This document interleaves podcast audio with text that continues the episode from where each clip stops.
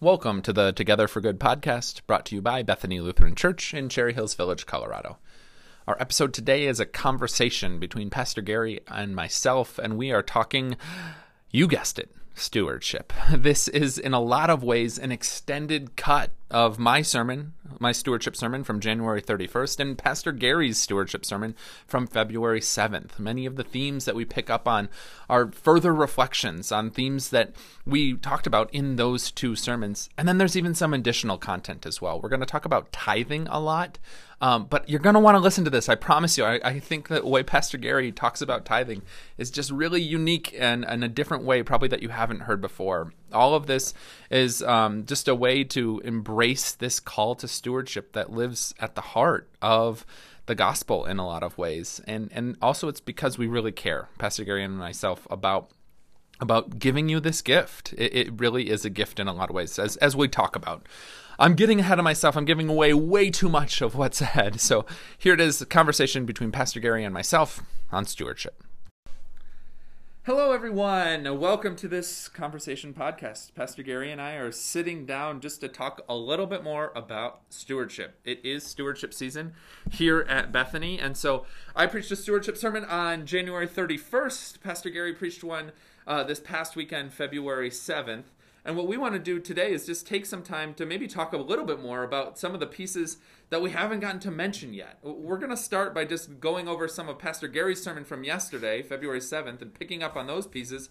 But then we'll dive into more details as well, because this is a big topic and a really important topic for our life of faith. That's why we're spending so much time on it. So much um, material is being created around it, uh, because it's something that I really think we're called to to consider and, and, and care about. It's a big aspect of our life of faith. And, and so we'll begin, though. Oh, oh, what I should say as well.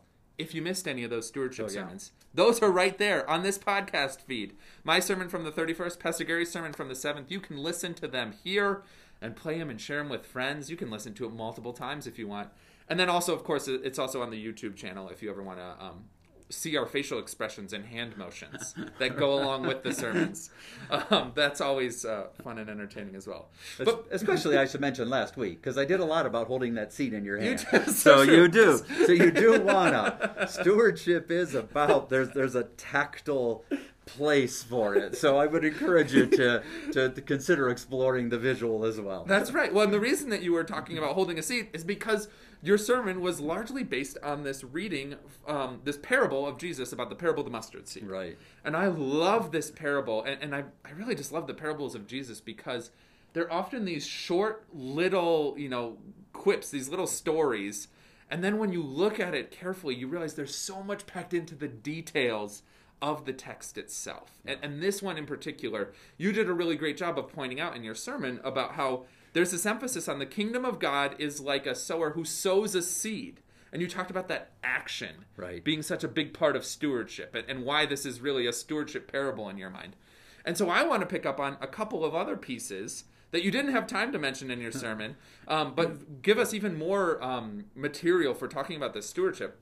One of the pieces about a mustard seed being planted, right? That, this is how the parable goes. You plant a mustard seed, and the birds of the air make the nests in the shade of this great shrub that grows from a mustard seed being planted. But what you need to remember is that in those days, you wouldn't have wanted a mustard plant in your garden. The, mustard, the mustard plant was was an invasive species that could really take over a whole garden and ruin everything else.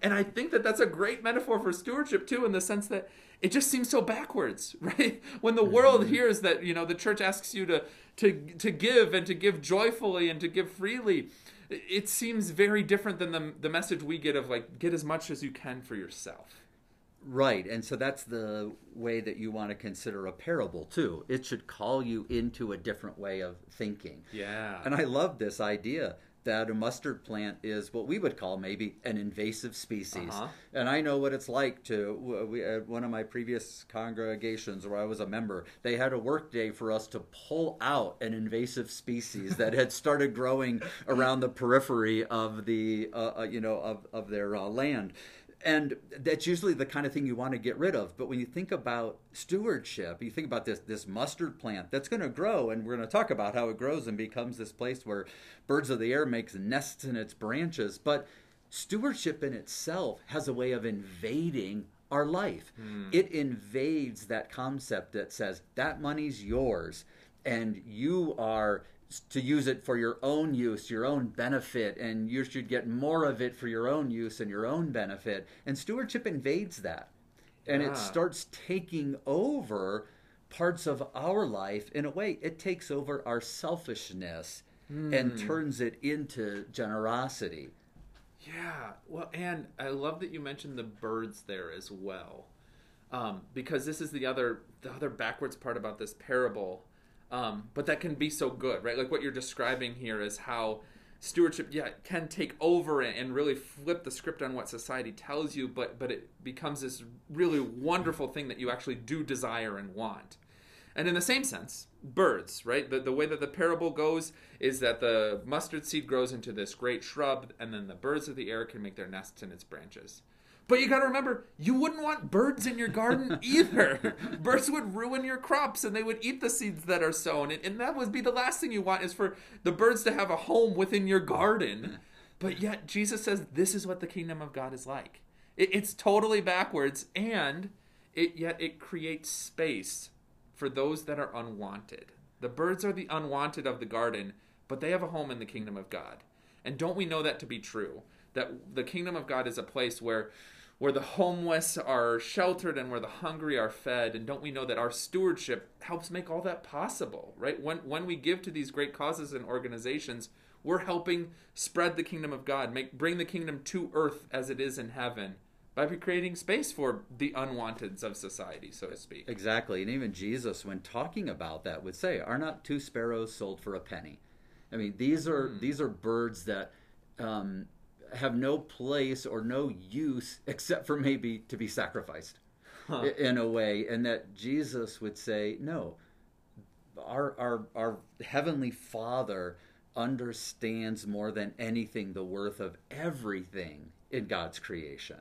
And so whatever we do to look at that and the same would be true for people in our society that almost seem either unwanted or at best unworthy. mm-hmm. And those would be the exact places that, in a way, the kingdom of God will never be the kingdom of God if they are excluded. right The only way it's truly the kingdom of God is if the people of God don't just um, don't just create space for them, but make a home for them. Yeah, yeah, and isn't that right? That's church at its best. That's right, right. Is where everyone feels welcome and accepted, and like they can have a home in this place and in this community. And, I think we hear those stories all the time about people who have found belonging in a church community, and they've never experienced that before. Exactly. That's often what's so so powerful about it. I remember I worked at summer camp for a number of years, and that was always such a profound moment for me to see. Because you could tell that you know the campers who usually were on the fringes and you know back in their home life didn't have places to belong and yet Yeah. they found that community at, at church camp. Um, and i think yeah church at its best that's what it looks like as well. But the, it, and notice too, right? With all of this, stewardship is kind of this undercurrent for for what we're speaking about. Because as Sure. you and maybe say a little bit, uh, even though you're repeating yourself, and you can listen to his sermon on this podcast feed. Um, but about that, your key insight of this parable about it, it starts with the sower, the the action of the sower. And I, I just think that that's an important piece to kind of bring out as we're adding all these further details from the parable. Well, I think it is too, is that stewardship is something that calls out active engagement in us. There's very little about stewardship that's passive. In fact, I don't know if there's anything about stewardship that is passive. Maybe in some ways you could say the the biggest challenge that might come in stewardship is also also one of the biggest blessings of the church, and that might be electronic giving. Is that for some people can feel passive Uh-huh. about what they're doing. But I would say that's why we highlight in worship every Sunday there's this important part of worship called offering. Because it's a place where we realize that's that's an active part of our life. It's an, actually an active part of our worship life. hmm And we call that out as a specific part of our worship so that even if you give electronically, you can't you can't get a um, uh, you you can't set that aside. It's no longer passive. It's an active part of your worship life, which then makes it an active part of your life. The same way that, of course, in Scripture, when we would talk about things that um, you know, there were so many the people who would understand the cycle of planting and all of that. Right. They would understand the activity of sowing. And so creating that very real action as a way of expressing your your way of um, supporting God pleasing ministries, it should feel that active. It should feel when you give to a God pleasing ministry like you just went out into the garden and turned over the soil and put a seed uh, into it and cared for it. Yeah, and maybe what we don't call out enough too, as the parable is suggesting, is that those actions, however small they might be, are a part of building the kingdom of God. Absolutely. It was just a small mustard seed that grew into a great shrub that all the birds could make their nests in its branches. And in the same sense, all even the smallest actions of giving and, and, and giving of your hard-earned time and money and talents can help to grow the kingdom and create those spaces that the world so desperately needs. Right, right. So those were my main little pieces I wanted to pick up on on the parable. And, and again, Pastor Gary's sermon from Sunday was really long, which was intentional because uh, there's a lot of great things to stay on stewardship. But I want to kind of shift now too, realizing right like I and my my stewardship sermon was also a little long, if I'm being honest. And yet I know we both have a lot more that we didn't even right, get to cover. So right. I wanted to give you that opportunity.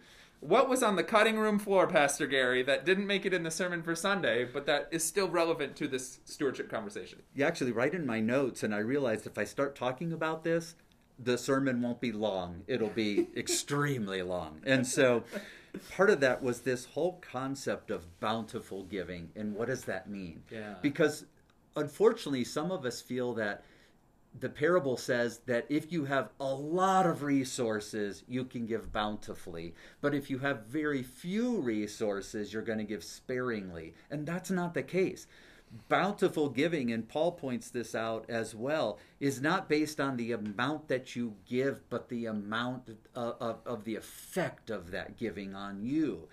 And so that bounty sometimes means where does this affect me? And so part of my bounty, I guess the baseline where I've found my life realized is that bountiful giving starts with the concept of tithing, which mm. is a, a tithe is a tenth so, giving 10% of your resources to God pleasing ministries. And I've realized for me that, that in my life, 5% does not feel like bountiful giving anymore. But when I hit a 10% mark, I know that it has a effect on me. And here's the interesting thing. If I give away 5% of my resources, it has a financial effect on me. And at times it actually feels negative. I can think of all the things I'm not doing for me by giving 5% of my resources away. Sure. But when I get to 10%, now I could create a much bigger list of things that I am not doing for me because of my generosity. But instead, when I get to 10%, what I realize is I'm no longer thinking about the giving financially. It's turned into a spiritual venture for me, and I understand that the the the sowing bountifully and reaping bountifully has become spiritual, and the financial aspect really doesn't have a hold on me anymore. Yeah, well, and I think I'm glad you bring this all up because I, I spoke in my sermon about that that spiritual dimension of, of right. giving, right? Like Jesus calls us to it because it's a matter of, of the of the soul. And, and Jesus kind of knows and saw even in those days the ways that money could just really mess people up. And we and we know that to be true. That when you get so focused on greed, I feel like so many of our of our wars of, of, of the pain and suffering in the world can kind of just be traced back to the the greed of one or two individuals. Absolutely, honestly, yeah. Um, and sometimes you know, and, and obviously it doesn't always become that sinister and dramatic. But I think we also all know how our greed can just mess us up and, mess up our thinking and our relationships with others.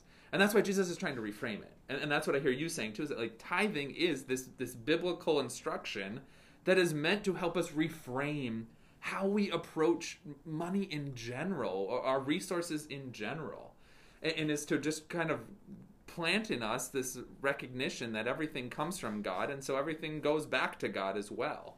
Uh, the thing I always say about tithing too is it's one of those items that just comes up in the scripture so many times Right. that you kind of can't ignore it you know Uh-huh. even if you wish it wasn't there um, right You- there, there's Yeah. n- there's no explaining this one away um, because it was an you know it was a clear instruction to the Israelites way back in the day and then it continues to be carried forward Paul wrote about it a lot um, it just seems to be that there's something really essential and important about this idea that God wants us to know, right? And, and, and we always have to remember with any type of biblical commandment, so to speak, is that God gives those to us as a gift. Right. It- It's not because God's like, you know what, I'm going to really show them, and then they're going to understand um, that I'm God because of this rule. No, no, no. Like God knows that this is the best way to live, and, and that's what I hear you saying too. Is that when you when you give when, when you tithe like this, that it, it kind of just changes your whole framework for understanding how you relate to money and, and, and the rest of it. Say, say more it about does. that. It does. It's that money has a, con- a certain control over us because so many things. I mean, I don't I don't have electricity in my house. I don't have food on my table. I don't have any of those things without financial resources, without money that does all of that. And so it's easy for money to start consuming us.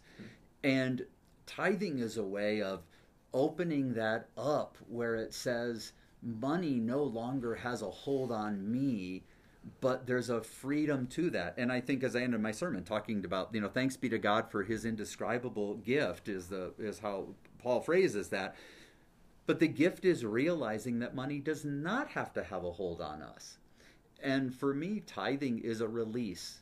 It's a way of saying if i can give away 10% of what i believe is mine and uh, you know we can we can get all the semantics oh it's really god so it's being returning to god and this and this Sure, and sure, this sure. Yeah. and you know but like i said in the end my name's on the bank account you know and and as far as chase bank is concerned it's my money and but there's something freeing almost about believing it's mine because then when i give it away i realize it no longer controls me Yeah. but my and that's where probably the difference between giving a gift and being a steward and i Huh. realize that when i'm a steward of my resources i turn myself over to god because stewardship has invaded my life. Yeah. stewardship has become an invasive uh, you know an invasive being in me. But here's the thing. Once you have it you wouldn't let it go. Um, Herb Chilstrom, the first bishop of the ELCA when it was formed in, in 1988, had this wonderful comment. He says, You don't meet an ex tither. And once tithing becomes a spiritual part of your life, you would never want to let it go. It would sort of be like saying, Oh, when I really got interested in prayer, I got so so much closer to God. When I got really interested in reading the Bible, I got so much closer to God there wouldn't be many people who would say, So I prayed for a month and I got closer to God and I thought that's probably enough. That's as close as I want to get. You know, you just don't feel that way. Yeah. I think being a tithing steward has that same capture of your spirit.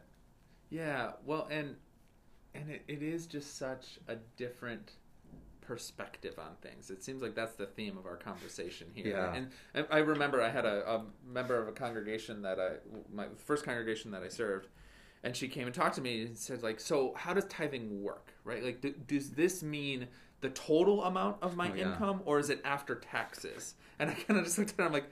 I, I think you're asking the wrong questions, right? Like y- you'll know it's between you and God, right?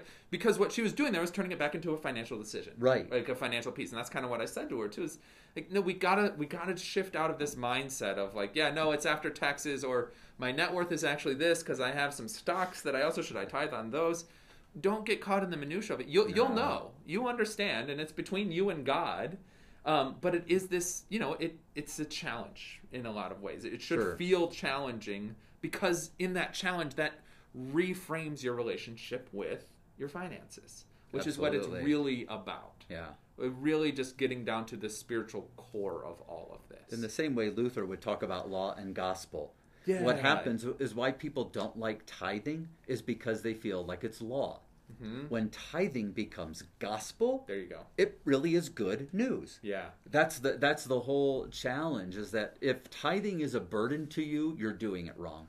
Yeah. That's what I would say. Well, and you even addressed that uh, on on Sunday in some ways in talking about how the this instruction to give is itself a gift. right. right. Like the, right. The, the, the, opportunity to give is something that, that God is giving to us um, to, to, to help change all of this uh, negativity that we often associate with money. Um, and I, I, had a friend who also told me the story about how he loved when they would pass the plates on Sunday morning. This is when he was in college, and when he would have money to put into it. Now, this isn't a, a prime example of tithing, so to speak, but he would love when he was able to put money in the offering plate on Sunday morning. At, the subtext being after he had gone out to the bars on Saturday night because it, in his mind that money he put in the offering plate was something that he didn't mess up. He's like thank god i didn't you know i know that that $20 is going to a good place. But right, i tell this story because it does illustrate like it was a gift to him. Yeah. The opportunity to give he and he had a lot of other things to work through obviously but to him it was such a gift to have that chance to put money to a good cause like that. Yeah. Yeah. And one of the things we probably should say about tithing is if you you know if you go through your taxes this year and you realize oh i was at 4% or i was at 7% or even 9% oh i didn't tithe i must be such a worm uh, you know that yeah, that's, that's not again tithing is not meant to be a guilt experience for those who aren't uh-huh. but for those who live it yeah, there's there's no way I could be a pastor and not talk to you about tithing because I know what a blessing it is for my life. Mm. And I would hate for somebody to meet me in heaven in 50 years and to say, Why didn't you tell me what a joy it was to be generous? I think my responsibility is to say, This is something that can be a part of your life. And so I encourage people to try it out. If you're at 5% now, take three or five years to get to 10% and see what a difference it makes for you. Yeah. Don't feel guilty about where you are now, but do feel challenged about saying, what might God do to me spiritually if I make adjustments in my finances?